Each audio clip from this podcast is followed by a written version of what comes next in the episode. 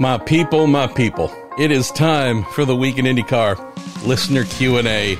Got a big old dumb smile on my face. Why? We got a lot of fun stuff to talk about here. Little Marshall Pruett podcast of mine brought to you by Cooper Tires, the Justice Brothers, and TorontoMotorsports.com. Got two co-pilots here this morning. Our cat Rocky, he is asleep, face down, drunk at the bar on my right. Got Rosie, similar, on my left. Another round of appointments today. It's been a fairly busy and unflinching last week. Plus, I think the tally through Saturday was 14 appointments in 13 days, something like that.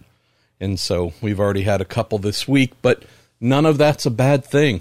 It's all positive. My wife continuing to make great, great progress. Looking forward here to getting back to a motor racing circuit during an organized event in just a couple weeks. It'll be the Rolex Monterey Motorsports Reunion Prehistorics, as they call it. It's the weekend prior to the big vintage event there. I've been covering that for, 10, 12 plus years, usually at the expense of whatever IndyCar race is going on. So going to duck down on that Saturday, which I believe is the same Saturday as qualifying for the Music Grand Prix Nashville street race. But hey, wouldn't think of missing the actual race itself, so I'll be back home for Sunday to cover that, but that's moving in our little world. Hey, posted a silly season update, which took a little while to put together, but really enjoyed that. A lot of your questions are on the variety of things covered there, so we'll get to that here shortly. What can I tell you about the feedback from that? So the fun thing is, when you're doing a silly season update, you always expect some folks to get a little bit grumpy. These are the things that, for the most part, racing teams, or it could be in any other sport, they're trying to keep their moves and intentions as quiet as possible. Of course, those things never happen. So you spend a lot of time on the phone, talk to a lot of people. The vast majority, 99%, 1,000% off the record, don't put my name on it, we never spoke, I don't even know who you are. That's the normal routine. So that's why when you read these updates, it's not team owner X or driver X says this. It's here's the information, and I wouldn't publish it if this wasn't something that was dug into very heavily and had a lot of real information attached to it. So we'll get to that in just a moment. But when you publish something like that, you always expect a little bit of pushback. And could it be a driver? Could it be a team manager, an owner, a whomever?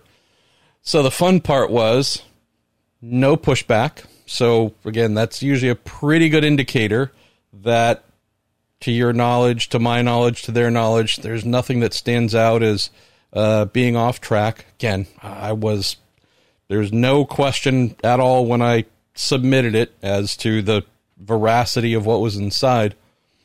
There was one note that came in this morning, and I loved it. It is from a friend, from a pal, Stuart Morrison, part of the Haas Formula One team, communications specialist and expert there.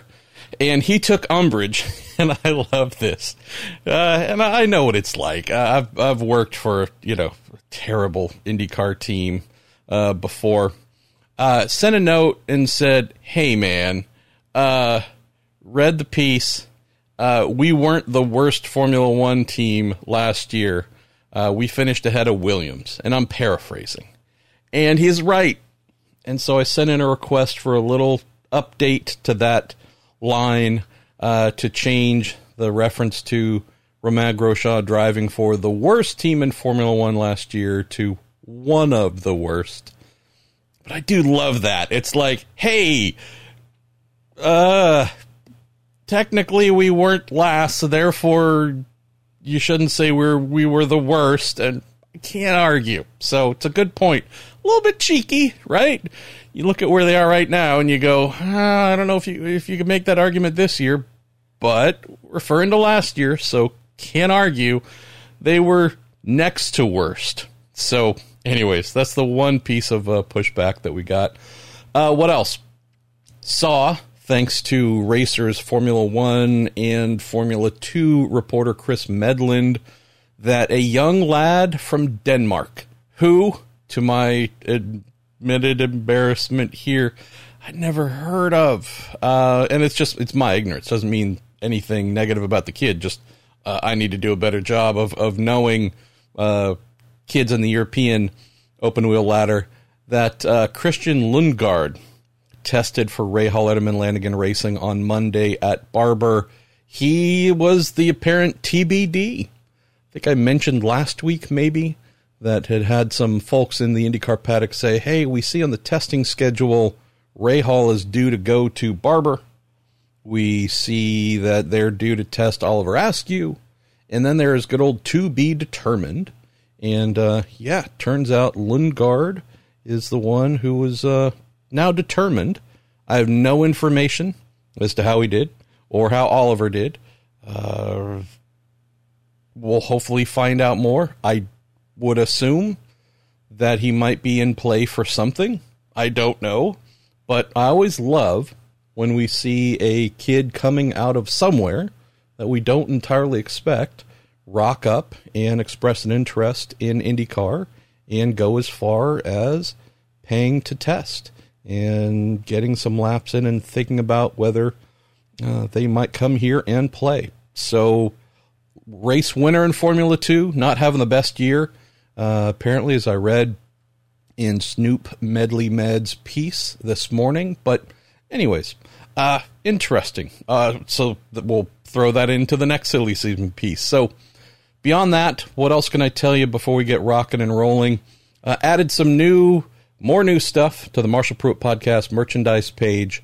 Some new stickers there, some additional memorabilia. And I'm going to keep going on that and hopefully get to a place to where I feel like there's plenty for everyone. I know that there's a lot more IndyCar-related stuff I want to add, but some models and blah, blah, blah. All kinds of stuff going on there.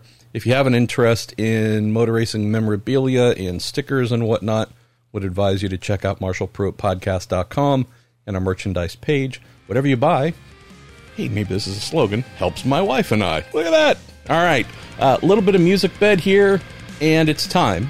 Thanks to our pal, Jim Kaiser, the man who puts together your questions each week. Time to get to those questions here. And where should we start? Well, we're going to start with our pal Jamie Rowe, Daniel Summersgill, and Justin Holmes, all talking about, the shocker, true shocker, of Jack Harvey leaving Meyer Shank Racing. In hindsight, had I been better at my job, I think I might have known about this at least a week sooner than I did. And if I remember to talk about that, I'll mention that at the end of Justin's question here. But Jamie opens things up, says, MP, hope you and Mrs. Pruett had a great vacation, and she is back at it kicking cancer's ass. She is indeed, Jamie, and we already feel like we need to go back on vacation, but that's a topic for another day. Says, the Harvey announcement shocked me. I have thought he has sounded unhappy in strategy calls and pit mistakes like the Indy Grand Prix and 500 qualifying tire incident. Says, do you think any of that precipitated his departure, or did he just get an offer he couldn't refuse? He also closed with asking, is the AutoNation sponsorship with him or the team? Because Harvey's statement sounded like it was going with him. Let's go in reverse order here, just because that's probably what my brain can do the best right now. He is the catalyst for AutoNation being involved with IndyCar and the Meyer Shank Racing team.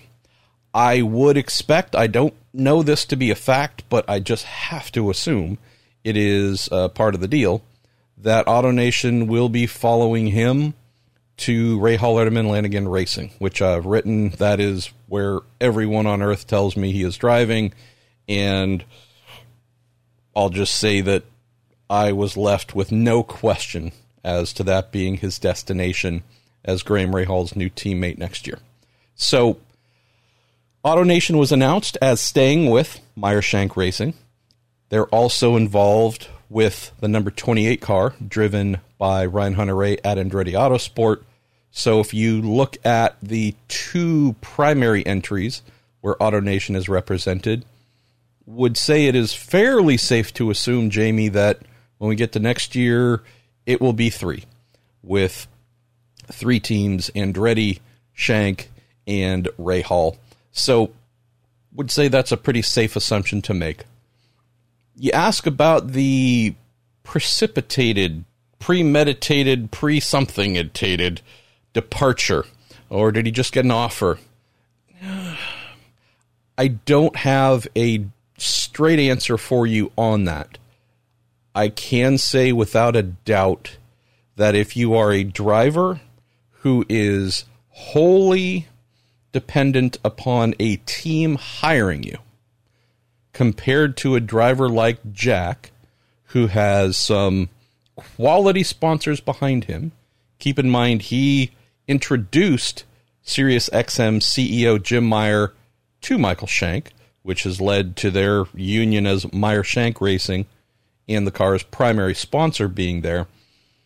Jack's really good at driving a race car and really good at meeting people and making quality relationships and turning that into support. So knowing that Jack is not like some of the other drivers in the series who is hoping to get a call, hoping to become employed, and is at the mercy of a team owner to keep him in their employ, Jack wields a bit of power, and that is financial power. So not placing him in the classic ride-buying driver category. He is not that. As we have seen, he certainly has the speed and the talent to be hired on merit. It's not always the case with those who bring some or all of the budget to be in their car. Jack, by coincidence, is able to live in both worlds of bringing money and being extremely good. When you have that power obviously comes with decision-making capabilities and expectations. We've seen some drivers stuck in not great teams, and they don't have the power to influence change. They can ask, they can insist, they can pound the table and stomp their feet, but they do not hold a key. They do not hold leverage. Jack, I would say, would be someone to look at what is coming back in terms of return on investment and likely ask, is this going to change in as rapid a fashion as I hope? Or could there be somewhere else, someplace else in the paddock to go with my partners, with the sponsors, and find a potential upgrade? I have to believe, Jamie, that you are on a fairly sharp path here of Jack both getting a little bit frustrated with some of the team-based mistakes. He's also made some mistakes too, right? This is certainly not 100% on Meyer Shank Racing this year, but yes, indeed, still a growing team going through growing pains. Is there a thing where he might be feeling that he has reached a place that is above where the team is at, and looked and asked himself, are they likely to rise and match me, if not exceed? Which would then elevate me even higher? Or do I need to consider a change of scenery? He is wickedly smart, a self-possessed person, which is great, and I have to believe that this is certainly a inner reconciliation he's made with himself and said, you know, it might be time for a change. Whether that was leading to any kind of gotta go now type deal, I don't know if I want to say that was the case. But I can tell you this. Around the time that I heard Takuma Sato was going to ramp things down at the end of the year. That timing of me hearing that aligns with what I have come to understand would be the, I guess, general, hey, is there a possibility, could there be something there type arrangement with Harvey? Can't claim that these things line up exactly. The day that this decision was made with Sato, things picked up with Harvey. But I can tell you this, two things that jump out. As of Mid-Ohio, right? So I know we've got to go back a couple weeks, but as of, July 4th, 3 weeks ago, approximately, everything was in motion for Jack Harvey to sign and stay with Meyer Shank Racing. Coming out of Mid-Ohio, can't tell you whether it was a couple days, whatever it was, but shortly after Mid-Ohio was finished, started to hear about the likely change of scenario for Sato. I don't have a 100% picture on that. Got to admit, I've asked the team. They gave me a bit of a story, which I knew was not accurate, but again, it's their choice to not tell me the truth. I can't tell you if Takuma is retiring, stepping back to a part-time role, only doing the Indy 500, doing nothing at all, switching to sports cars. I have no idea, truly, can't tell you. All I've heard is Takuma will not be back as the full-time driver of the number 30 Honda. So, again, we'll see if and what the team announces or doesn't announce. Maybe he will change his mind, or Honda will change its mind, those that support him financially. Again, all things in this silly season are subject to modification until something truly formal is announced. But just sharing that, at least coming out of Mid-Ohio, Jack was meant to sign, everything going forward as planned, end of statement. In my first silly season update that I did days before Mid-Ohio, one of the calls was to Michael Shank to say, hey, Harvey, out of contract at the end of the year. What are you thinking? Going to make a change? Going to stay? And he said, have no real intention to look anywhere else. Do plan to stick with Jack. Just got to get all that signed and buttoned up. And however I phrased it in that silly season piece, that was a direct reflection a couple days before that race weekend from Shank on the situation. Something clearly changed not too long after that event in terms of Jack. Also, the Sato timing that I mentioned as well. And I think it's somewhere in here. We have to assume, Jamie, that there was some form of outreach, whether it was Rahal outreaching to Jack, Jack connecting with them, maybe having heard the same thing. I don't know. Neither side is talking or filling that part out. Hopefully they will here in the very near future. We'll also mention that when I called a certain friend who co-owns that team to ask about the Sato side and about what I'd heard, the immediate reaction on the phone was as if there was a big thing that was going on that there was an assumption I was calling about. And I didn't fully get that reaction and what that was. And so I think in hindsight, I treated that reaction incorrectly. I played that hand poorly. And so having stuck to what I was calling about, one or two other things as well, I think I failed to pick up on, well, there was no mention of Jack. I think there was something bigger going on that they assumed I knew about and pushed back on right away. So I think there might have been something there that I missed out on, y'all. It's just, again, for full admission that I do my best, but, I'm not that good. I should be better. That's all I can tell you. So factor in, Jamie, to close on this, that Takuma Sato is supported by Honda. Again, this is not an unknown thing. I don't know what the number is on the car, right? I don't know how much. whether it's half the budget or whatever else.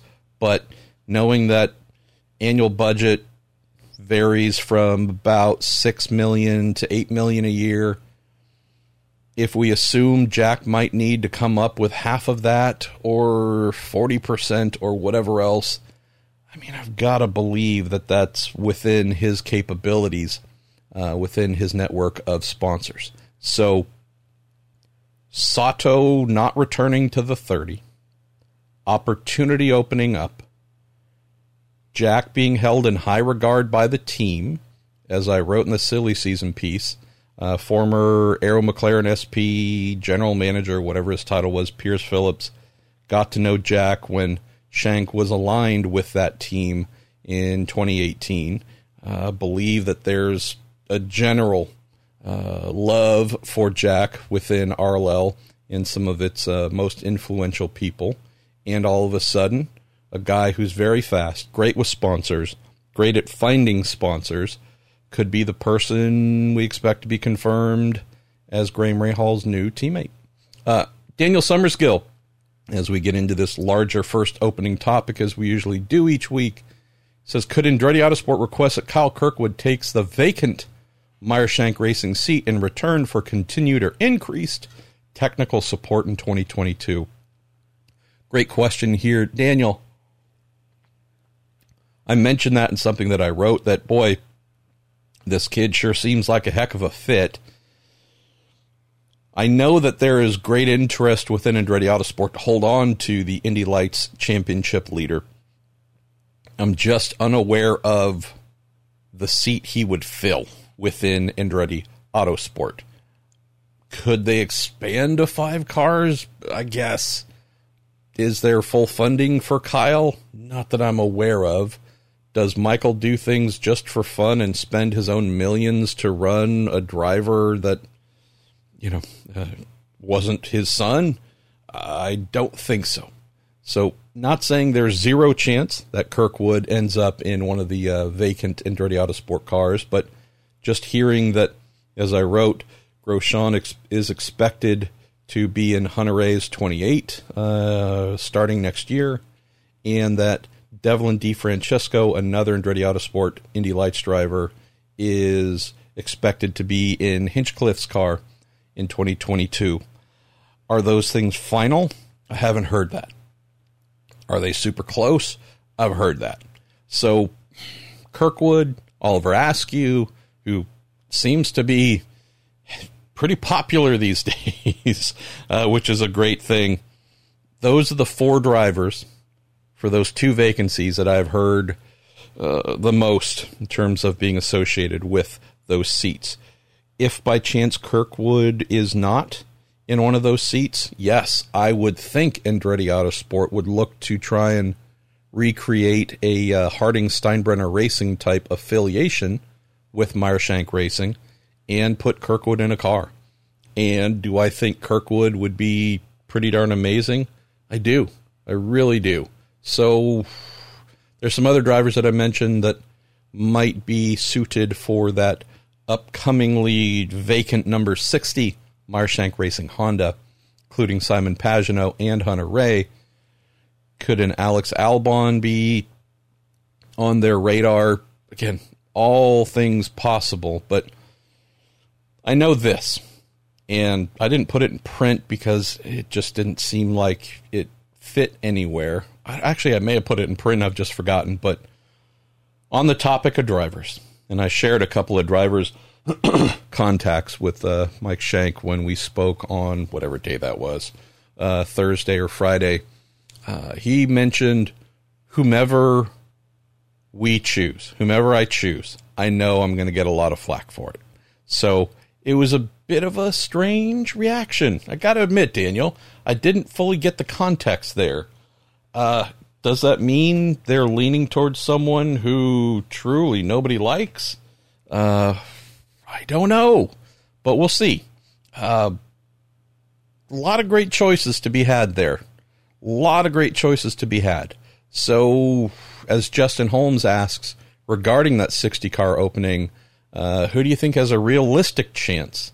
Or could Shank try and go big with some of the names that I've mentioned? I don't have a feel. I really don't. If I'm advising my old pal Mike, I'm telling him, yeah, you could go after a young gun. Andretti could say, hey, could you run Kirkwood for however long? That wouldn't be a bad thing. But if I'm looking at what the team needs, everything it needs to improve is internal. It's not quality of driver. It's all the little things Jamie mentioned, whether it's strategy, pit stop, just whatever. Having someone who is going to say, hi, I've been part of a high level organization for many years. I'm known for being the most unrelentingly precise and exact person in that team. I'm going to nitpick you to death, but that's what you need to get to where you want to be. That's not Hélio Castroneves. I love Hélio. I'm not saying anything critical of him here. Just saying that Hélio is known as the climb in and drive the wheels off of any and everything. He'll give you, obviously, he's going to give you some tips on how to improve. And, hey, this is how Penske did some things. Maybe we should do things this way instead of that way. All that great. And, again, those are all valuable contributions. But Pagenaud is the worst professor you've ever had, who will not let any little mistake go and wants you to be an A-plus student with a 4.0 grade point average at all times. That's who he is. And I know it can be wearing and it can be exhausting at times, but those are the things that Meyer Shank Racing needs to have a realistic shot of fighting and beating an Andretti, a Ganassi, a Penske, an Arrow McLaren SP, or a Rahal, etc., etc. It's all the little stuff. And got to keep in mind, Meyer Shank Racing keeps adding great people to their team. This is still, however, a sports car racing team finding the best practices in IndyCar to the point to where hopefully here in the very near future, they will be a IndyCar team that also has a sports car team. We're talking levels and leveling up. IndyCar is definitely a harder target to hit in terms of success than any other place Meyer Shank Racing competes. So it's just here where, as I mentioned in the silly season piece, Pagenaud, of all the people I'm looking at who could be had, that's the guy. That's the guy who gets them to that place where they can be high expectations and a reasonable expectation to meet those expectations from race to race to race. Is Simon Pagenaud a guy to drive for them for the next 5 years? I don't think so. But on a 1-2 year contract, I think we look at the backside of that once it's done and look at Meyer Shank Racing and say, whoa, this is something fierce and to be feared. Going with a rookie, like a Kirkwood or a young gun, you're going to have some awesomely cool, flashy performances from time to time. You're going to be impressed from time to time, for sure. Don't see how the team gets that much better from going down that path. All right, we are moving on to Jeremiah from Twitter, at Jeremiah SCHN. Hey, MP, hope all's good. I was wondering, with your insight, that Harvey has become the favorite for, you mentioned the third RLL car. Again, I've not heard that for the third. I've heard that for the second. It says, who do you see, or what do you see for the future with Santino Ferrucci and IndyCar? Got to admit, Jeremiah, I haven't put a lot of thought into future for Santino. I know that he has done a very Good job for the RLL team so far this year. Spoken about that on the podcast multiple times, written about it multiple times. Guy is a race day gamer for sure. Not totally set on his long-term contributions to the team, though. Refer back to another thing that I added in the silly season piece, that RLL in general has been just half a step behind the bigger teams in terms of speed this year. That's engineering discoveries that need to be made to make the cars faster. Would say that reputationally, Santino fits more the Hélio Castroneves model. I'm going to drive the wheels off this thing, sometimes literally, but boy, I'm going to drive this thing as hard as it could be driven. Not necessarily known as a feedback guy, someone who's going to arm the engineers with amazing details to make his car and possibly the other cars better and faster.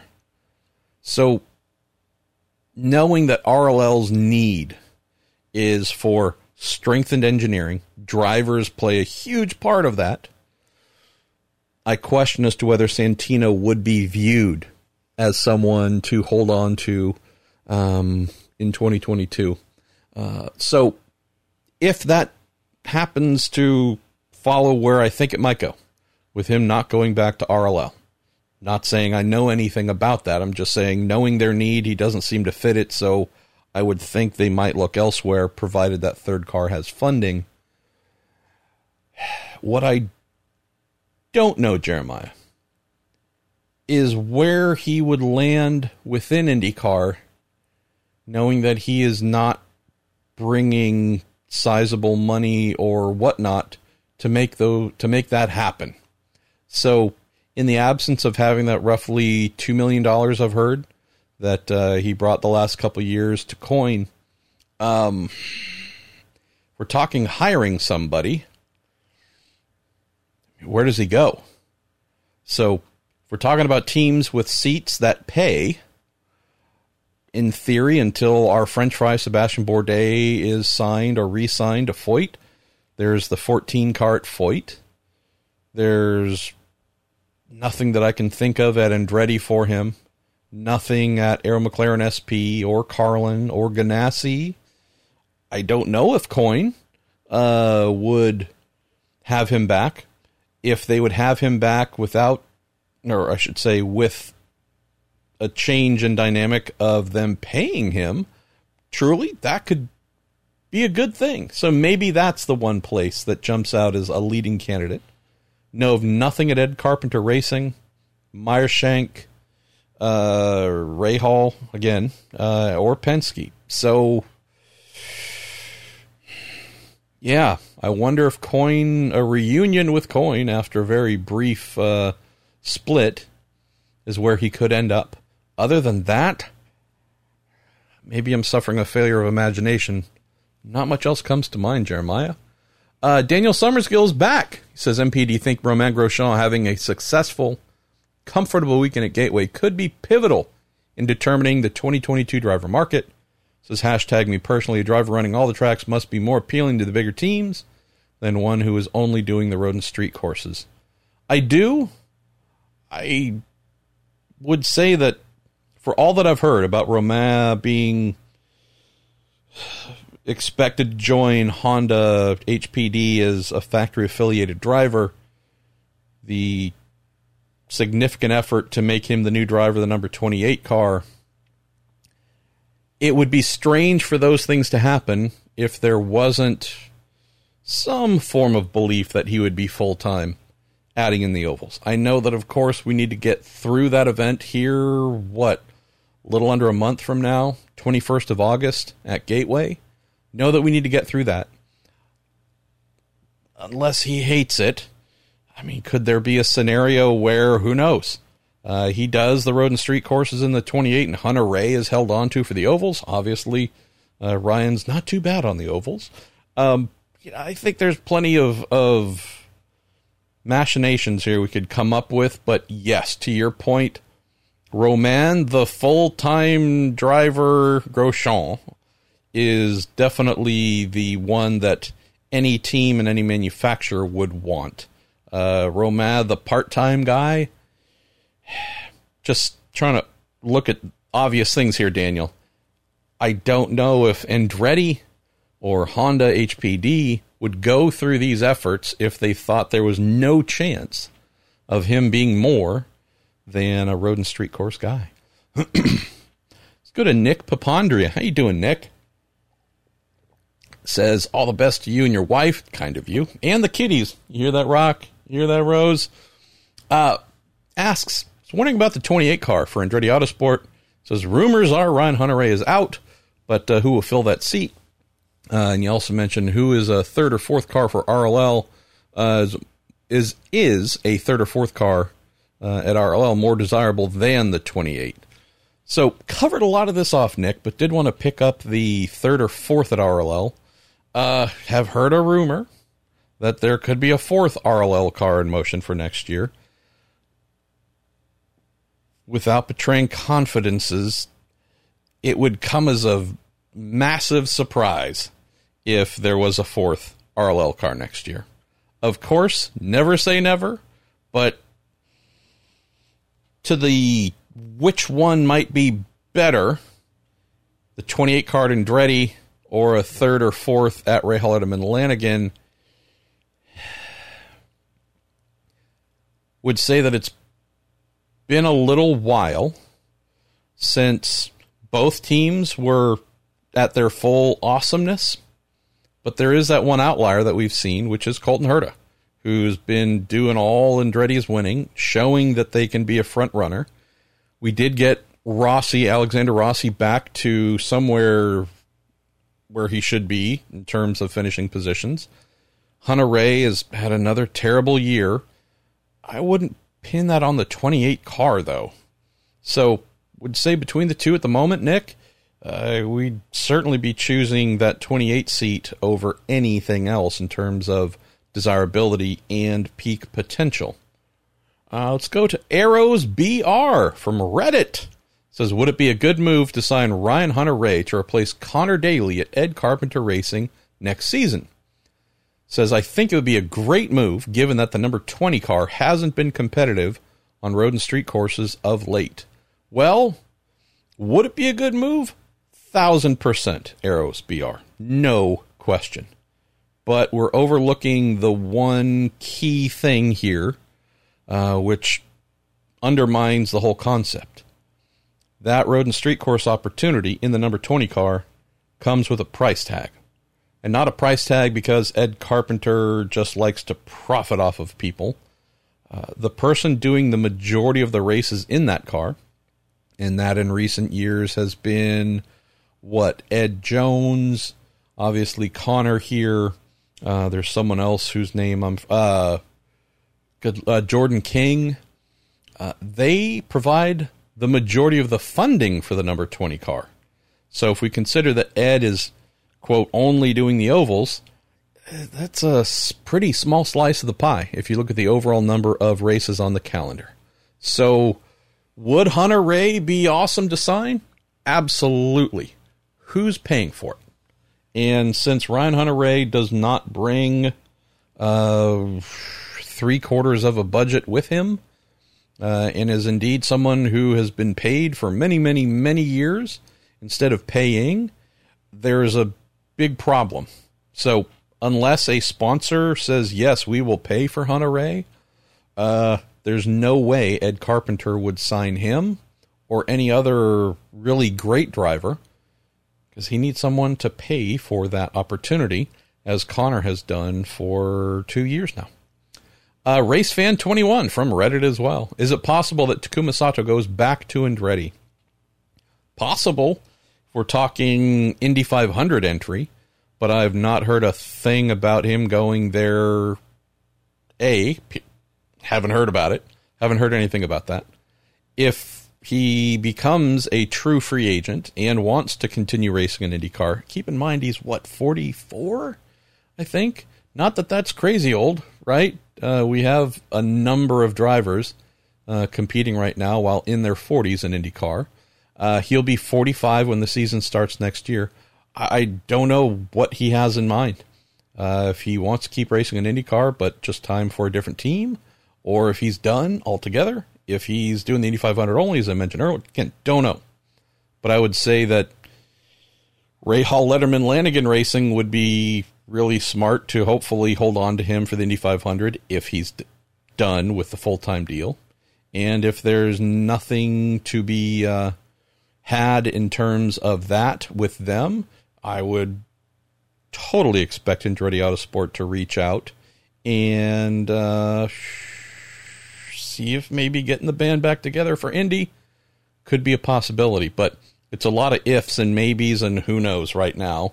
Dear Race Fan 21, Jeremiah Morrell, how you doing, pal? Half of the Sarah-Maya power couple, yourself and your awesome wife, Sarah, says, silly season question.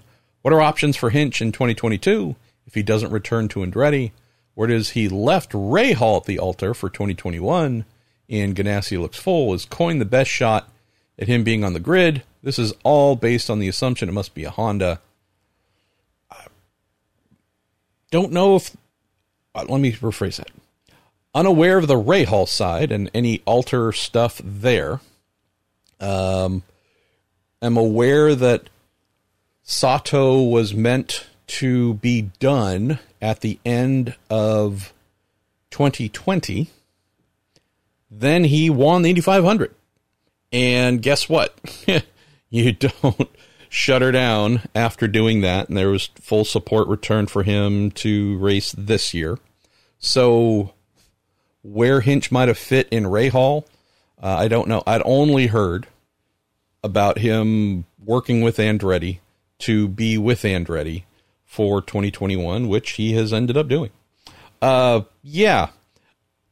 Coyne does jump out as a place that, while maybe not as glamorous and whatnot as the majority, actually all the teams he's driven for, if we're talking supply and demand, that does jump out, Jeremiah, as a place that would need a star if we're going to court a sponsor, if we are going to try and hire, or I should say, sign, as Dale often does, a driver from somewhere that we might not have heard a lot about. You know, Dale has his fixation on Europe, European open wheel ladder. Couldn't say whether Hinch would be a great fit for the 18 car, the one that Dale co-enters with Vasser Sullivan, or his own entry, whatever number that ends up being from year to year. Obviously, he's got Rick Ware involved with that co-entry with Romain Grosjean right now. But again, that seems to... It's a bit of a rotating door of who partners or doesn't partner on that car. I would say whether it's... No matter what side, I think Hinch would be a highly complimentary presence for Dale.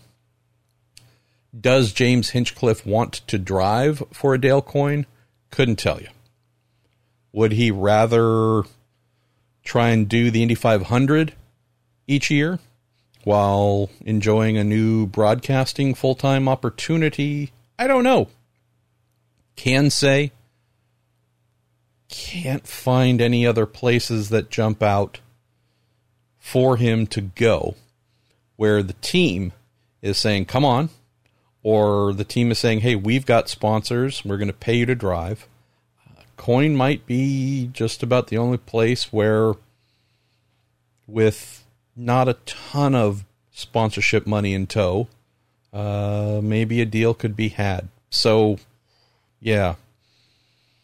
Yet another, Jeremiah, yet another silly season piece where there's a lot of angles to it. And I really do hope that we have Hinch in the series next year, fully healed, fully capable, and to, as he moves into the, I don't know if it's quite the twilight of his IndyCar career, right? I mean, he's 34. He'll be 35 when the season starts next year, but he's been doing this, 11 seasons? It doesn't feel like there's another big bump waiting for him. Big new opportunity somewhere else. Although this is just my own feelings compared to any deep insights that I've learned from other areas. Started out with Newman Haas, moved to Andretti, won a number of races with Andretti, moved to Schmidt-Peterson Motorsports, signature driver there, had some success, definitely had some adversity, good time with some highlights, but wasn't overly filled with awesomeness from start to finish. Ended poorly. Spent a year on the sidelines. Able to come in and help Andretti Autosport. Found a full-time opportunity with Andretti Autosport. He's been dealing with that leg injury all season, which has ruined his season. I just would love to see him, if he has the opportunity, to come back. Have not heard that his major sponsor, Genesis, is returning. I hope I'm wrong. I've just been told by many, many people they're out at the end of the year. So again, hope that's wrong, but that's what I continue to hear. In the absence of big financial power and decision-making capabilities, I would hope that our man Hinchcliffe, who contributes so much to IndyCar, can at least get one more run, two more runs, something to remind us of his full capabilities. So this year, with the best finish of 14th across 10 races, we've never seen him as that guy. That's never been who he is, so there's no reason to believe that's who he's become.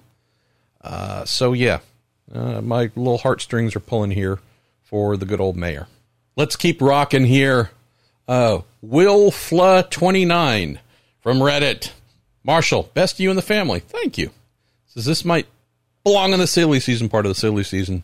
There's a lot of rumors flying around from at least semi-reliable sources that Rossi's contract is going to be bought out. Have you heard anything related to this? If so, any hint as to who is doing the buying? Have heard that suggested. There's only one place that comes to mind where such a thing could or might happen.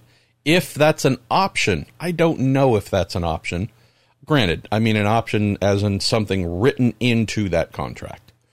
Is there always the possibility for a driver and team with an ironclad contract to decide to cancel that contract, part ways early, whether through happiness or another team wanting to get a hold of that driver and the team saying, great, pay us a lot of money for a buyout, and then you can do that?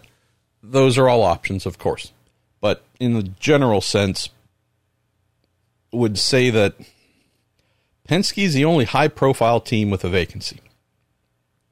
Obviously, I'm excluding Andretti Autosport because that's where he is. And it would be pretty awesome if Andretti bought him out of his contract to sign him to a new one. That would be some Jedi-level mind effing. I can't think of anyone other than Penske with the money and the potential interest. So that'd be the only place.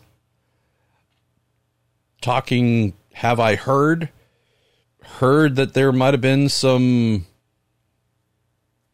possible interest a year ago about this, and it did not lead to anything. Could that change now? Again, anything is possible, in particular right now in the silly season. Would just also share that if we look at Andretti Autosport and the importance that Alexander Rossi has within that team, within its sponsor package, Napa, obviously, AutoNation is a part of that. This guy's pretty darn important to the team and some of its bigger sponsors. So if you look at the dollars and cents, whatever a buyout might be, is it $1 million? Is it $2? Is it whatever? It's not going to exceed the jeopardy being placed on the team. Unless sponsors, to my shock and awe, all of a sudden don't like Alexander Rossi and don't want him to be their driver, would just say that there's a fully invested thing with Rossi and the sponsors on his entry that would make me believe, sure, a buyout, if it were to happen, it'd have to be a crazy number, because Andretti would need to backstop potential losses in sponsorship. He certainly would not allow such a thing without those sponsors signing off on that. And then you go to the next stage of, all right, well, then who's going to step into that car? We now have a third potential driver change for the upcoming season out of four full-timers. Where is that money going to come from? What sponsors are going to come with a driver? Of course, we're thinking, hey, could they want Kirkwood? Could they want this and that? Sure, but this is Alexander freaking Rossi. That's the part that gets a little bit hard to digest. Fall back to the same caveat. This seems like a year where anything could happen. Anything could happen. Rossi just feels like too much of a cornerstone of the team while under contract for the team to willingly let him go for money. When his contract is up at the end of next season, do I expect there to be hard interest from some teams? Yes. But yeah, this would fall into the shock and awe category if a premature separation were to happen, and I can't think of anyone other than Penske that might be interested in him ASAP. Ross Porter says, MP with Vasser Sullivan branching out from DCR in a couple of years. Could this be a chance for Zach Veach to get back into IndyCar? I've heard that Zach has no interest in returning to IndyCar. So I would say no to that. Says also, I really hope that Ed Jones is re-signed despite what you're reporting. He's shown pace, but the cartoon anvil has other ideas. I'd hate to see his career in the series end like this. Yeah, there were much higher hopes for how the season would go with Ed, obviously. Overstatement alert. Overstatement alert. Cartoon anvil, definitely been a riding mechanic with that number 18 entry this year at a number of events. Can't lie, though, and say that if you take away the cartoon anvil, Ed's been awesome all year long. Whether it's mistakes, not getting the most out of himself, The criticism of Ed in the past has been fire in the belly. It's not always a constant. When he is fired up, man, you know it. Just a few too many days where you go, boy, I can't think of anything really bad that happened. And yet you're nowhere. But your rookie teammate, I realize he's a Formula One veteran and super elite and great, but just a few too many days, Ross, where I'd say if the team's having to take an honest look at drivers and performances, too many instances where there's been problems in pit lane or mechanical issues or contact, right? Just Mid-Ohio, perfect example. Only one car hit the spinning willpower. And of course it was Ed, right? And I'll say that to be critical of Ed. I'm just like, if you look at how the season's gone, of course it's Ed. It could be no one else but the 18 car. Everyone else avoided him, but the 18 car. You got to look at that though and go, well, it's not like you were the next car in the scene, right? It's not like you were one spot behind Dixon and Power and boom, nowhere to go. There's a lot of people that went by on the left or right and avoided things. I'm not really trying to get into, boy, bad Ed Jones and any of that. I'm just saying you go, well, It's a thing a team will think about. How are we the only one? It's a natural reaction. We weren't the first car on the scene, so therefore, since others came before us, know that this happened in a very compressed amount of time, but I'm just trying to illustrate, Ross, these are the things that come through a team's mind. If we weren't the first on the scene, other cars got there before us, and they all went left or right, how did we go straight down the middle and break the suspension off our car and end our day? Just curious. How were we the ones to get this wrong? If that's your first negative result of the year, you go, oh man, bad luck. When it's just the latest in a string of whether it's car or driver-related disappointments, just understand it just becomes a weight that is about to break whatever is holding it. And in this case, the opportunity to return and continue driving for the team. So the charge against Ed is, man, when he is on fire, he is hard to contend with on track. There's just a few too many days where, again, I'm talking about feedback I've received from teams.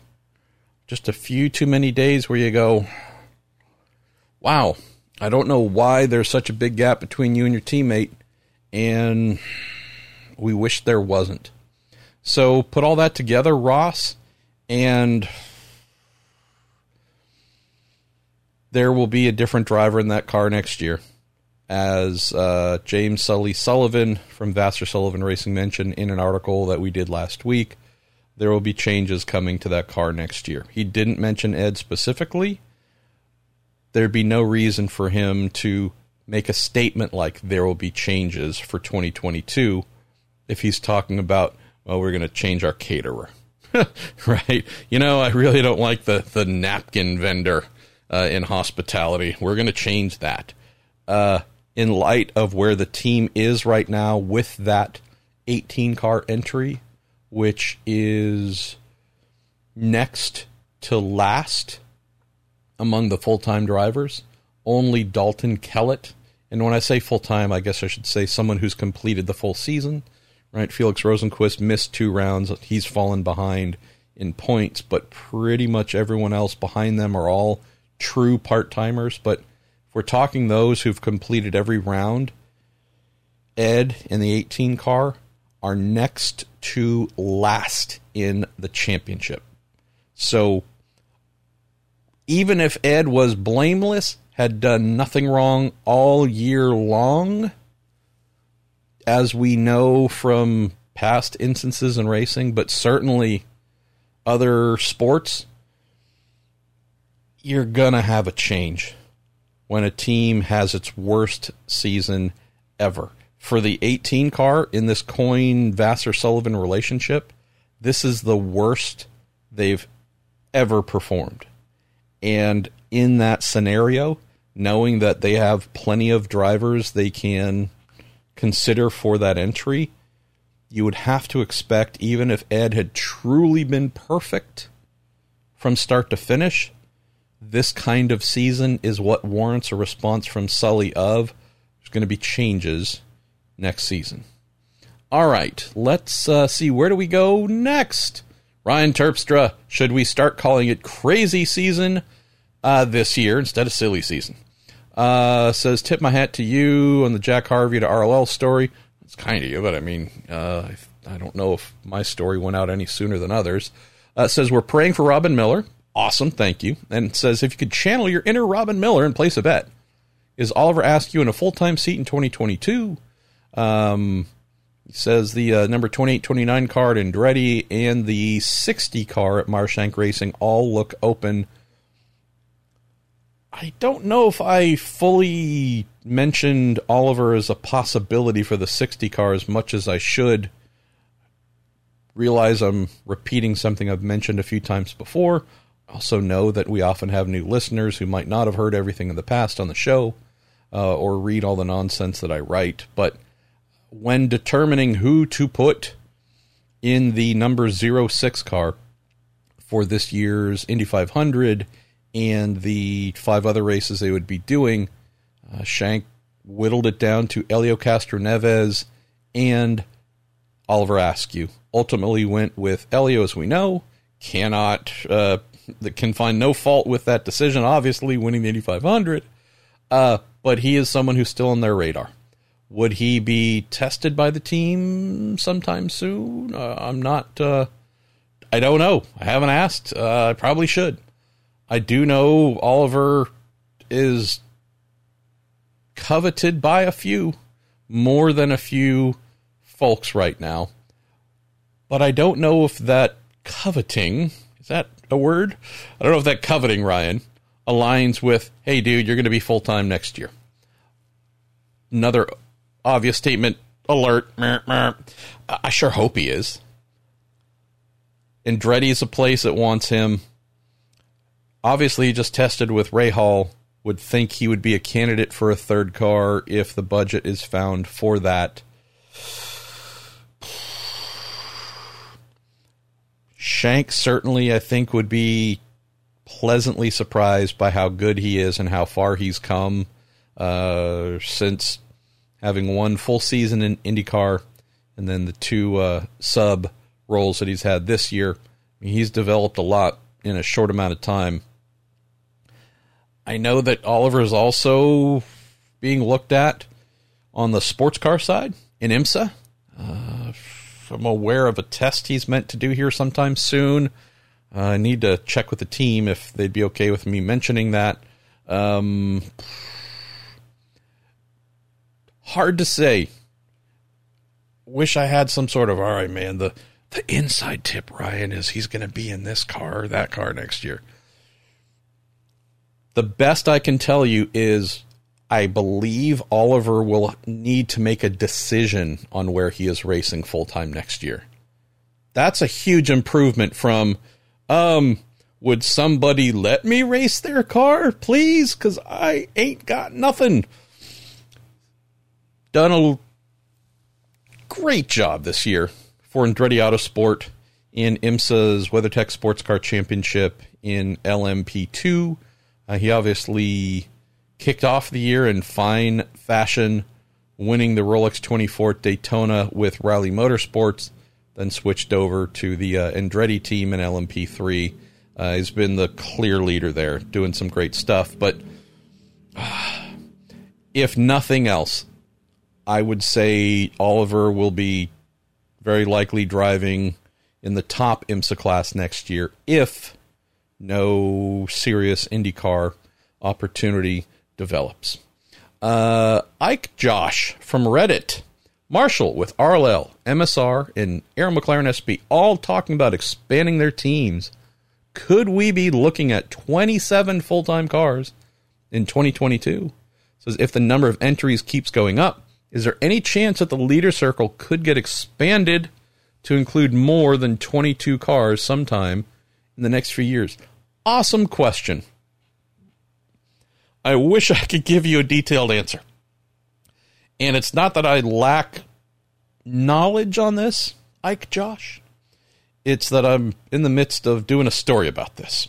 So as my loyalties need to always go to those who allow my wife and I to live and pay for things and have sustenance and whatnot, one of the hopefully somewhat rare occasions on the show, Ike Josh, where I need to defer to, got to get that story done for a client first before I can really talk about it on the show. But to your point of full-time cars next year, yeah. Wrote about it. Haven't seen any questions on it so far. If it's further down the list here from our pal Jim Kaiser, I apologize. But the Arrow McLaren SP third car expansion, that's one we'll definitely stick here for just a second with. And I've heard they're pretty close to believing they're going to be three cars next year. And I've heard that they are actively, as I wrote, recruiting staff to finish out the ability to run a third car full time. And they're putting in all the work and doing all the things that you would need to do if you're expecting to be three cars. As I have been told, the driver side is the one hang up. And it's people to talk to, some possibilities out there, not a ringer. Like, oh, yep, that person's either coming our way from another IndyCar team or coming from outside of IndyCar, but we know they're going to be amazing. As I'm told, they lack that ringer to say, yep, press the button, off we go. Know that Sam Schmidt and others have said among the leadership, we need to have the full budget in place to do it before we say, yes, it's going forward. With everything that McLaren has been able to do on the budget side, this is honestly the one team in the paddock I no longer worry about. Like, hey, if we need money to do something, I have full expectation they will be able to find it and do it. So I think it's just a case of finding the right fit. The other aspect that I know for sure is they're not looking for a veteran. They're not looking for a Pagenaud. They're not looking for a Hunter-Reay. They're not looking for someone latter stages of their career. So while I wish I could tell you that I knew who was number one priority for that third car, I don't know who that person is. I have a feeling it's going to be a pleasant surprise if and when it happens, and that gives me a little bit of excitement here. Some of the things like this, though, Ike Josh, to close us off, money, right? If there's a full budget to do that third RLL car, and again, that mystery fourth car maybe, but if there's the money for that third RLL car, that'd be awesome. Expansion. Shank's already confirmed they're going up an extra car, so now they're going to be two full-time, so great definite expansion there. Arrow McLaren SP, we know they're going to be two next year. Felix Rosenquist, Pato O'Ward, and let's see if and who they get close to and who they announce. I can't wait. Truly, this is some of the fun stuff that you look forward to learning. Going to move on to Jared Burcham. How you doing, Jared? MP, hope you and the wife are doing great. Joseph Newgarden has announced he is having the Celebrity Ping Pong Tournament again. He's going to do it at the Nashville race weekend. He's going to partner with Ryan Blaney. He says, if you're going to play Joseph, which driver would you want to partner with? And are you playing to win or just playing to have fun and trash talk your opponents? All right. Brilliant question, Jared. Joseph Newgarden, Robo Pong, family, business, we can just assume that he's kind of ninja level when it comes to good old table tennis. No clue about Blaney, but hopefully he's good. So they're going to have the upper hand no matter what. Joseph is that guy. The only person that I can think of to partner with that would maybe have a chance of knocking Newgarden off his game is his teammate Will Power. Power is his kryptonite when it comes to being serious. And you got to imagine a crazy Will Power. Like, my fat ass, I'm going to have to stand off to the side just to give Will enough space to play with here. But you got to imagine Power is going to be talking so much trash, saying I would say crazy things, but no, just normal willpower things. Joseph's going to be laughing. Joseph's going to be worried that Will might come across the table and, I don't know, smack him in the head with a paddle. I don't know. Dive under the table and bite his knee. I don't know. But these are the variables. This is the wild card. That is willpower. That's my obvious choice. Pure mayhem. We're going to lose. But at least Newgarden's going to have to be seriously protecting himself at all times. Mike Jablow and Steve Grinstead, you send in questions about the new NBC television contract with IndyCar. Mike opens saying, do you know how much NBC is paying for the new contract with IndyCar? Also, do team owners get a percentage of the TV money? I wish I knew, Mike. Those are things that NBC tends not to share. And I have not done any digging to try and find out because, honestly, I don't really care. Team owners do not get a slice of TV money. Could that change in the future under new contracts if things become more popular? Could that change if, as Michael Andretti and some other team owners have pushed for, some form of charter or franchise style shift so that there's real acknowledged value to owning a team, something that is a commodity that others could purchase, or maybe purchase their own from IndyCar to become an owner? Could this be a thing where instead of independent contractors realize that these teams have one real business link with IndyCar, and that is those who sign leader circle contracts, right? They're obligated to show up at every race in order to get that money. Beyond that, though, a Dale Coyne, an AJ Foyt, a whomever, they have no business ties to IndyCar. This is a unique thing in sports, obviously. If we think of football, baseball, whatever else, basketball, franchise systems, these are things where there is a true tether to the mothership. There's governance and all kinds of things that happen. Used to have that in the kart and champ kart era, but that has not been the case. There are a lot of folks, too, quite often the team owners themselves from back in those kart franchise days, who had a lot of negative things to say about that structure, owing to the fact that, barring Ed Carpenter and Mike Shank, am I forgetting anybody else? I'm sure I am. But for the most part, the majority of team owners involved in IndyCar today have some sort of links back to the kart era, either as drivers, owners, or both. And so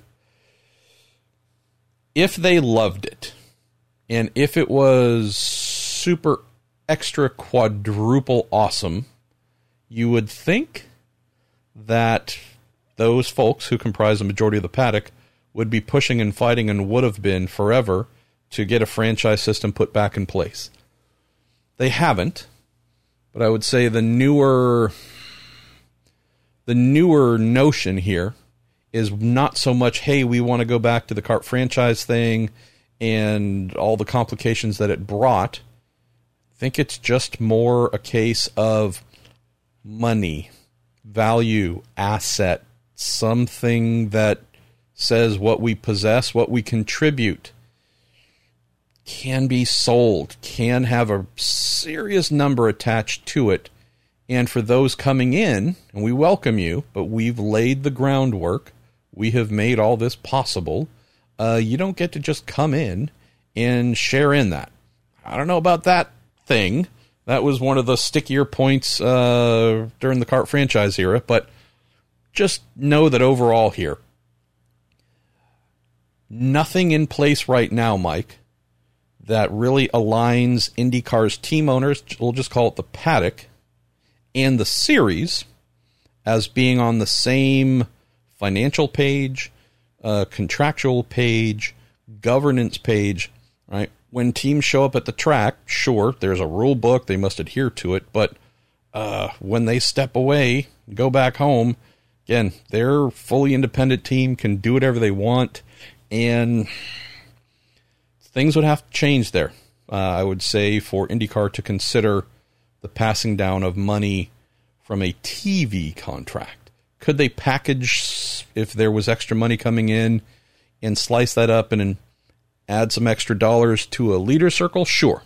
That would be the one easy way to do that right now. Just haven't heard about that being a thing. Steve Grinstead, he says, with the news that IndyCar will remain on NBC, how does this news benefit the teams? Do you perceive the races being streamed only as a good or bad thing? Great question, Steve. I'm going to take another sip of coffee just because I need to. This, I was meant to get a commentary piece about this out last week, sadly. I'm only 8 days behind there, so hopefully I'll get that done here shortly. But this is a big deal. This is a very big deal. A very, very positive thing. in one specific regard, with NBC saying we're going to continue the move from your series being a darling of cable and not great ratings to a featured sports property. This year, out of the 17 planned races, 9 were meant for big NBC, the network itself, where the greatest ratings come from. 8 were meant for cable. Obviously, that's dropped down to 7 with cancellation of Toronto. They're stepping up to 13 on the big network next year. I would think that would continue. It's a little hard to execute a new contract, say, hey, we're going to do big things, and then in the second year, like, go, nah, we're going to go back and give you second-tier treatment for most of the year. So I think that's going to be kind of a fixture. It's the ratings, Mike. That's where this contract is so valuable. Being on NBC for 3/4 of the races, maybe even more. We'll see what the final tally is on the calendar for next year, but the vast majority of IndyCar races are going to be on NBC's biggest platform for eyeballs and Nielsen ratings to be generated. That, in turn, is a huge help for teams to find new sponsors, keep their current sponsors, ask their current sponsors for more. This is a straight-up advertising buy. That's what racing sponsorship is. I know this is another thing that for veteran fans of the sport, you know this stuff. Not everybody does, so I'll just share that. We call it sponsorship. This is advertising buys. And the value for how much a company contributes to a team is based on a lot of factors, right? But the one that has been central, the number one item in the majority of these business dealings, is the Nielsen rating. How many people watched? And as that number goes up, the ability to ask for more money, because the advertising we are giving you now has more people, more potential buyers. These things rise and fall. The amount of money contributed or taken away slightly, whatever, ebbs and flows with those Nielsen ratings. And so that's where this move, Mike, is massive for IndyCar, massive for its teams, by and large, because we have some big new financial needs coming in 2023 with this hybrid engine package and a lot of the items that will need to be purchased to go with the car, changes and updates to work with that hybrid power plant. Numbers coming out of 2022 on big NBC, these are the things that are going to help those teams to go and get, hopefully, that extra money to pay for things in 23. And I hear a leaf blower going off outside. I don't know how much that's coming in on the mic, but sorry, had no idea. I never record these for the most part on a Tuesday morning, but hey, that's how the week is playing out. You also mentioned the streaming part. Man, I got to admit, I am at a total loss for the folks who are pissing and moaning about the 2 races being aired exclusively, or primarily, however we should put it, on Peacock. I saw one auto and kind of racing outlet even wrote a story about that. Granted, they always write some sort of, like, the worst takes on IndyCar. The worst headlines. You gotta be sitting there in a planning meeting saying, "Ooh, we're gonna get clicks by writing this nonsense." I don't get it. I really don't get it. For those who want to know or care, the Peacock Premium or whatever costs not very much. You don't necessarily have to obligate yourself for a full year or whatever else. I just don't see this as a thing to get worried about, that 2 races next year to be determined.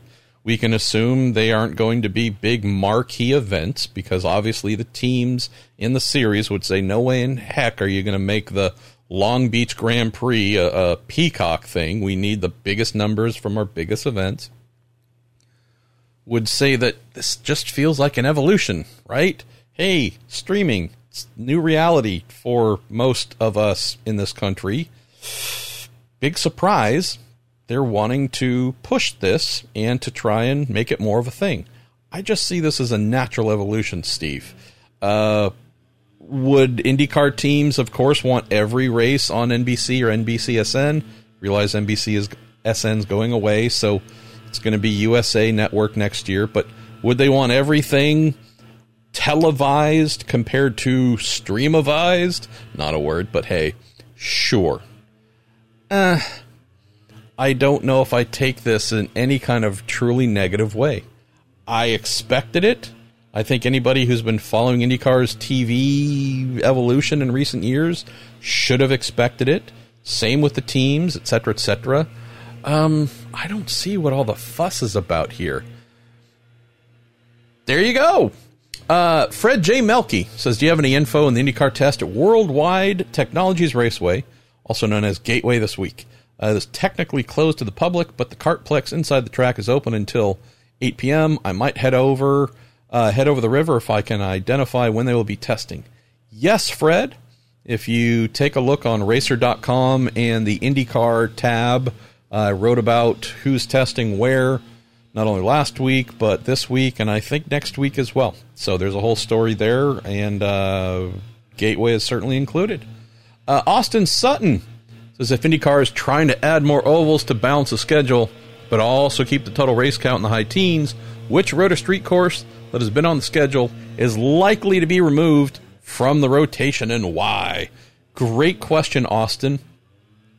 Just mention here that Roger Penske in a recent interview said 18 is the highest number we might look for in terms of events next year. That would be up one from the 17 that have been planned for the last little while. So I wouldn't go so far as to the, well, we got to lose one in order to have one type thing. It might just be we're getting an extra one. Doubleheader at Texas, would that return to a single header and then accommodate an additional oval? I think that might be the easiest place to look with the slight COVID modifications to this year's calendar compared to last year's, which was radically altered. Doubling things up at Texas definitely helped get the overall event count up, Austin. I don't know how many teams would be lobbying for another doubleheader in light of all the crash damage that happened this year. So I think that might be the easiest way to say, hey, if we're going to add another oval, cool.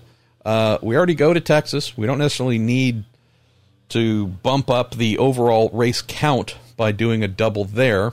So I'd say instead of losing a road or street course, that's what jumps out as the most natural. The Indy road course races, right? That's now something that happens twice a year. It's the cheapest, easiest thing for them to do. We'll see how things go in the middle of August with the Big Machine Spiked Coolers Grand Prix. I don't know if that Harvest Grand Prix type second IMS road course race is feeling like a permanent thing now. I can tell you that in terms of excitement from teams, there's none about going back to the road course there for a second round. Course, there are questions as to whether Toronto will be back and fully awesome and amazing next year. Questions about, is there a extension coming with Portland and how long might that be? There is a multi-year in place with Laguna, so I think that's pretty safe. We expect Nashville to be a raging success, so there's that. Mid-Ohio is going nowhere. Road America is going nowhere. Belle Isle, going nowhere. Same with St. Pete. Same with Barber. I just don't see the existing road or street course, Austin. If there was that dynamic you mentioned of having to lose one to get another oval, I just can't find the spot where that would happen. So, yeah, I think that that Texas thing I mentioned might be the deal. All right, I'm looking at our questions. Not a ton more, so that's not a bad thing. John Hollinger, hey MP, all the best to you and yours. With the Olympics going on, you've been appointed president of the IndyCar Olympic Committee and can name 5 drivers to represent our nation in the games. Who do you pick, and what events do you enter them in? He says the difficulty here, no cycling. All right, man, you just kind of got me on that one. All right, so if I'm going to have to pick 5 Americans, can I pick Joseph Newgarden twice? And no, let's see. So if we're going Olympics, we got to think athletic. So J.R. Hildebrand would be one, and I realize he's only done one race this year, but hey, that's one more than most of us, and he's American, so he qualifies. So J.R.'s going to be one. Baseball guy, athletic guy in general, so going to go with him. Going to go with Hunter-Reay, right? Definitely. I mean, I want to pick Colton Herta. Not exactly a physical specimen, but I'm looking down the list. I might have to. Askew, right? Bigger kid. I don't know if size really matters. Connor, probably, for sure. He'd be involved in wrestling. Kind of an obvious answer there. Where else do we go here? Newgarden for sure. What is that, 4 already? Or 5? Graham Rahal. I don't know if I'd accuse him of being the most athletic guy. Or do we replace him with Cody Ware, who's done one race? But they're both fairly tall, but I have a feel that Cody has a better chance of being able to dunk. Here's the thing. Unless there's a real auto racing aspect to IndyCar to the Olympics, I don't know if I'm seeing any of our drivers, American drivers, being one. So I could say, yeah, I'm not saying they'd slot right in. They'd need to work like heck and train like mad to get an opportunity. But if they did, they have the glimpse of potential to be on some form of U.S. Olympic roster. I can't think of anything any of the ones that I've mentioned might qualify for. I guess, granted, you take every single U.S. Olympic athlete, and not a single one of them would be able to come within a zillion miles of competing like our American IndyCar drivers do. So, it's not a total slight on our driver's side, but yeah, I don't know if there's a lot there, John. I realize that as of this morning, from when I looked, the good old America leads gold medal count, but oh boy, we've been getting just shellacked in a lot of areas where we normally are taking home gold. So I don't know if we need to add to the disappointment by filtering in 5 American IndyCar drivers, because I feel like those are losses waiting for it. More losses in terms of gold waiting for us. Let's see. Joey Tebbin. We're staying on this Olympic theme. While watching the Olympic triathlon, I had a great or terrible idea for an IndyCar biathlon.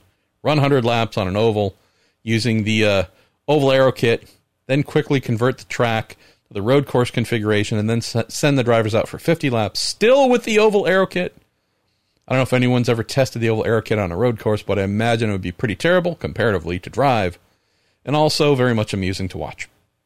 So your formula would be the Olympic crashing event, because yes, other than the drivers just going very slow in the corners and braking very early and gently accelerating, which is what would be required with the massive drop if we're talking the Speedway oval aero package.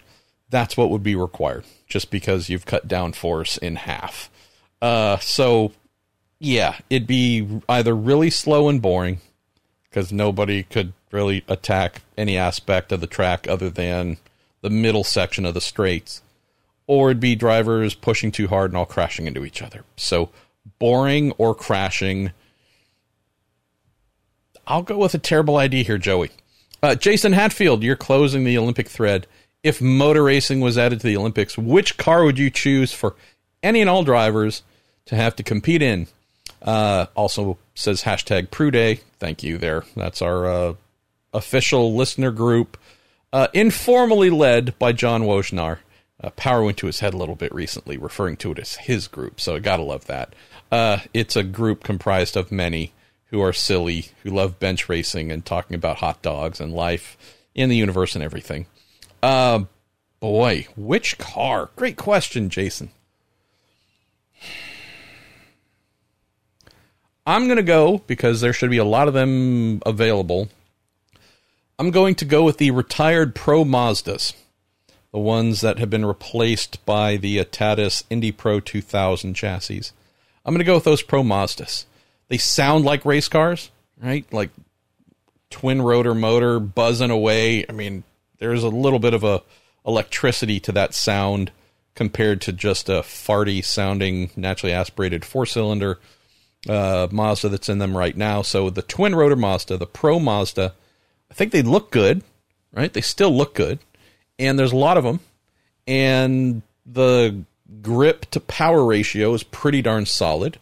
You think about some of the high quality drivers to compete in Pro Mazda and win titles or come close.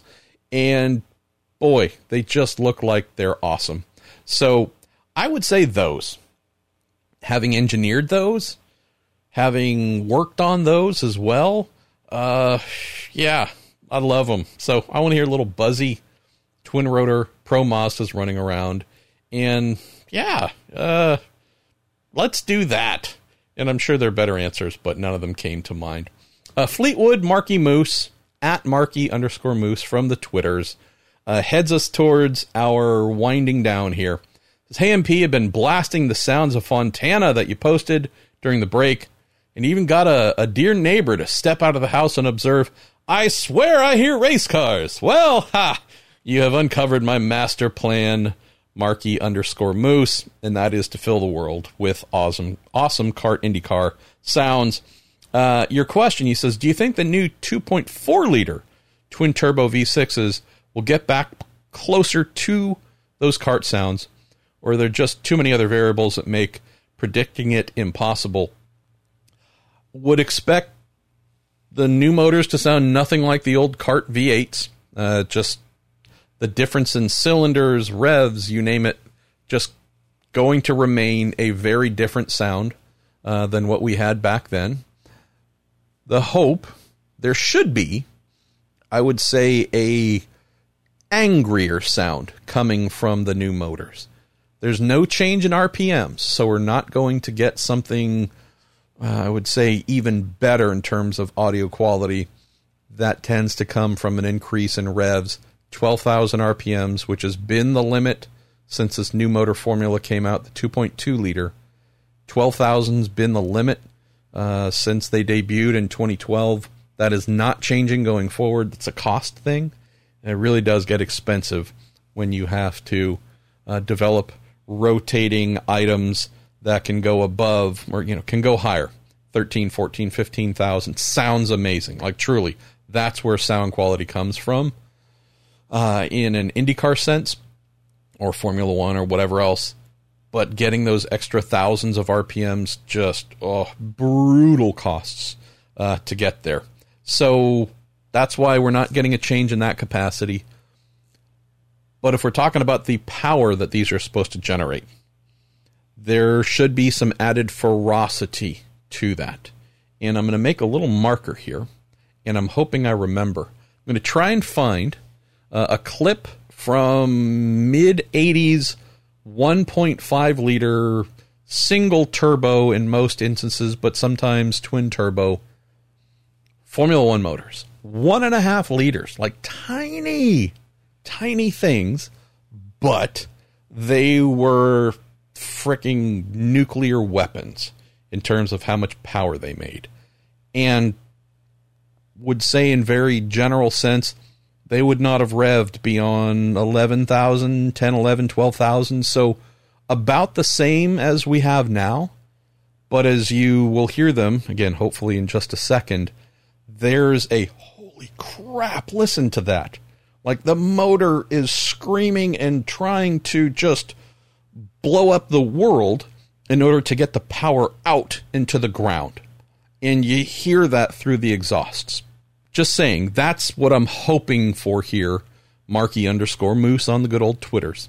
And that is, with the increase of 100 plus horsepower from the motors on their own, before the hybrid systems add in that 80 to 100 extra horsepower, which we won't hear and won't do anything to the sound, but this is where I'm hoping we're just going to get more anger out of the same-ish exhausts with the same RPM. That's what I'm holding out for.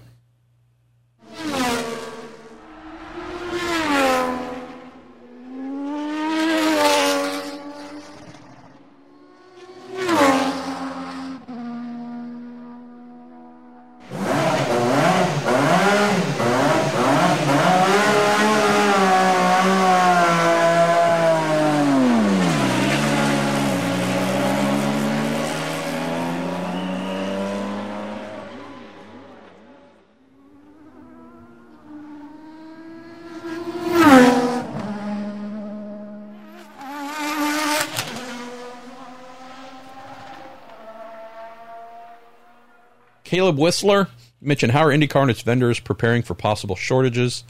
I don't know. I'm not sure exactly what you're referring to.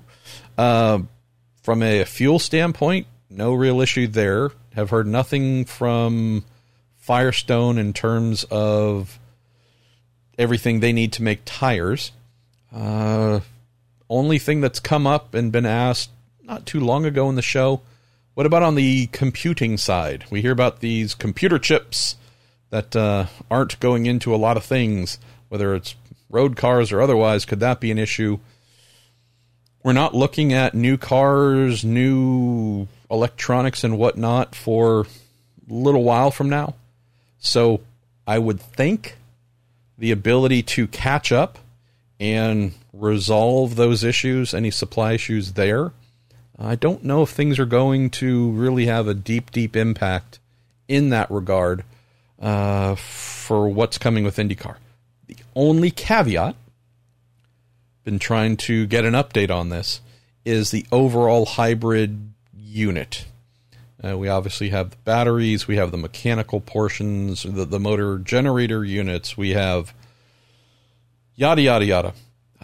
That's been the thing that we know has pushed back the expected delivery of those to the middle of 2022. Just need to get a little bit of an update on that, if there's been the ability to overcome the production issues that COVID brought last year, or if they are on track. But as for the rest of the car, there's not much else I can think of, Caleb, that would be delayed and hindering IndyCar in any way, at least next season. Tim Falkowitz says, if you could take one person from the IndyCar paddock and have them lead a Formula One team, who do you think would be the best person for the job?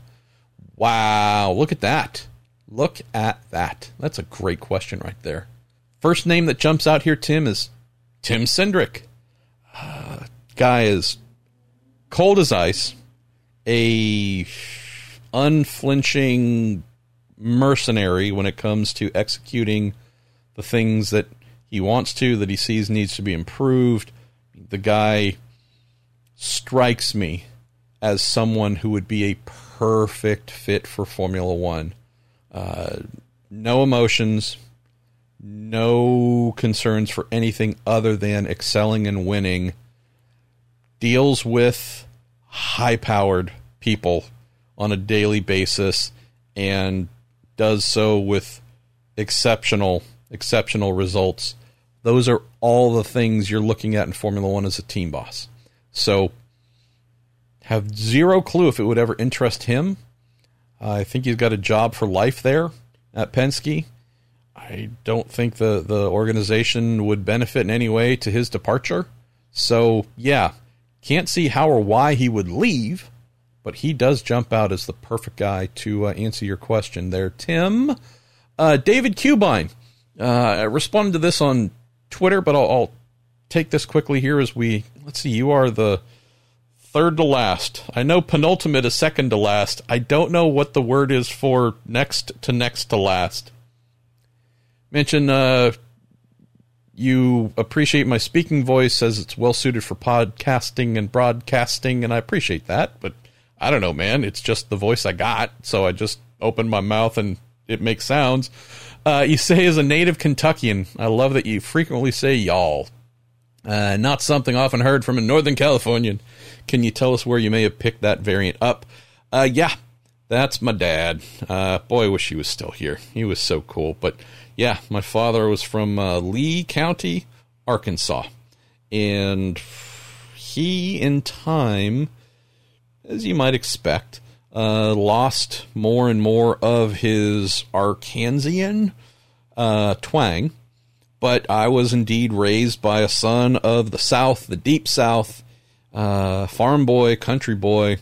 So his voice, his phrasing, his expressions, yeah, that's just how I was raised. Picked up so many, loved it. So y'all, I mention that or use that every now and then, and it's not kind of a, I don't know, I'm not trying to co-opt some Southern culture for fun. Like, it's just something that, you know, I grew up hearing that and all my dad's little phrases and whatnot. Whenever I'd screw up something and he was wanting to make fun of me instead of, you know, reprimand me, fire off, you know, son, and with an, you know, his accent, son, you're about as sharp as a bag of wet leather.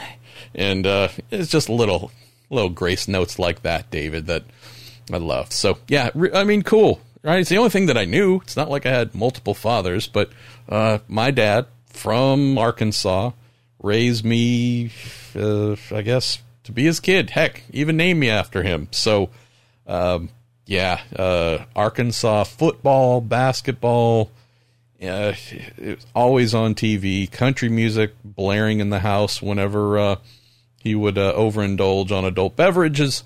And, yeah, I don't know. It was kind of cool. I know that some kids that I grew up with whose parents might have been first generation parents were from wherever else in the world, but spoke with a heavy accent. I know that there are some kids that I grew up with who were, I don't know if I'd say embarrassed, but like, hey, wow, you know, they're so different. I want to protect them a little bit from my friends because I don't want to be made fun of as being different than them. I don't know. David, I always loved the fact that my dad was different and different sensibilities, different accent, different, you name it. And boy, he had a lot of friends who loved being around him. So cool guy. Wish y'all could have known him, and met him. All right. Penultimate question time goes to Matt Odland. How you doing, Matt? He says recently ordered one of the Penske PC27 photo stickers from your merchandise section. Thank you, by the way, Matt. It says, I find that as one of the best-looking Indy cars to never win. What are some of the best-looking cars you've seen that went winless? Yeah, I gotta tell you here, I did debate a little bit of, well, that's recognized as possibly the worst Penske chassis ever, right? That car is what inspired them to basically stop making their own race cars and just buy them off the shelf. They'd done that before, the off-the-shelf cars from March and whatnot, Lola, I guess. But, yeah, I had to debate that a little bit. The car looks so amazing, though, that I'm like, well, hopefully folks won't know all the history and they'll just look at it and go, that's amazing, I got to buy that and I want that. So thank you for purchasing one, Matt. Boy, I feel under-intelligenced to answer this correctly. Would say that there is certainly a nod to, I'm trying to remember which one it was. I think there was was it the 98, 99 Lola that kart IndyCar, and if it won a race and I forgot, then that's just my bad memory, but I got a chance to work on the 99 Lola when I was at Hogan. I thought the car was gorgeous. I thought it was better looking than the Renard or anything else except for the PC27. Again, I'm struggling to remember if it actually won a race. Lola was a bit on a bit of a downhill slide at that point, but I thought that car looked great. Maybe the one other one that jumps out is just, I thought it looked spectacular and it certainly did not win. That was the final Eagle IndyCar chassis. Was it the, I forget the model number, but the 99 one, in particular, the one in Robbie Gordon's John's Manville, that multicolor, beautiful, gorgeous thing.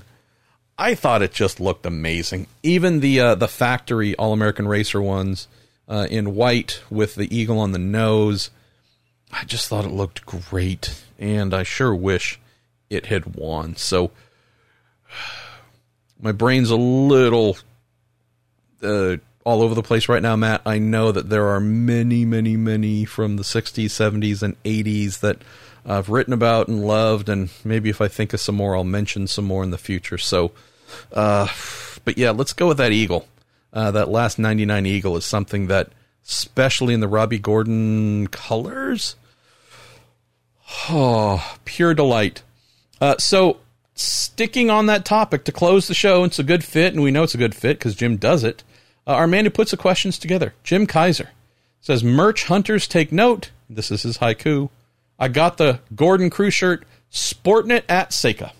So had a kind listener of the show donate some shirts for me to put onto the merchandise page and sell, which, again, truly amazing gesture. And the clear, oh my gosh, if I had the money to spare, I'd buy it myself. One was that 99 Gordon crew shirt with the colors that I just mentioned. So Jim posted that photo on, or photos of him wearing it on Twitter later yesterday, and I retweeted that. So yeah, thanks for buying that, Jim. Seriously, thank you. And thank you to the listener who asks to remain nameless for donating that, a Ganassi crew shirt that sold, and there's three others still left. One, a Conseco Foyt NASCAR crew shirt, and then two from F1. Engineering shirt from Tyrrell Formula One team, and an engineering shirt from the Stewart Formula One program, Stewart Grand Prix. So yeah, there you go. Well, thanks y'all. This is a lot of fun, and gonna have our man Nick Yeoman from IndyCar Radio. He's gonna be our guest.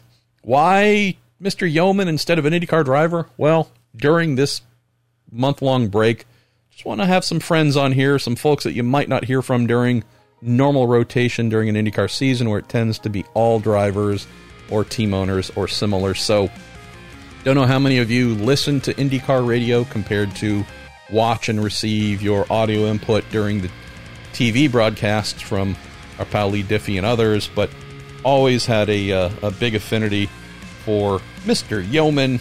Good guy, fun guy. And I hope you enjoy his visit and whatever questions y'all might send in for him. All right, I am Marshall Pruett.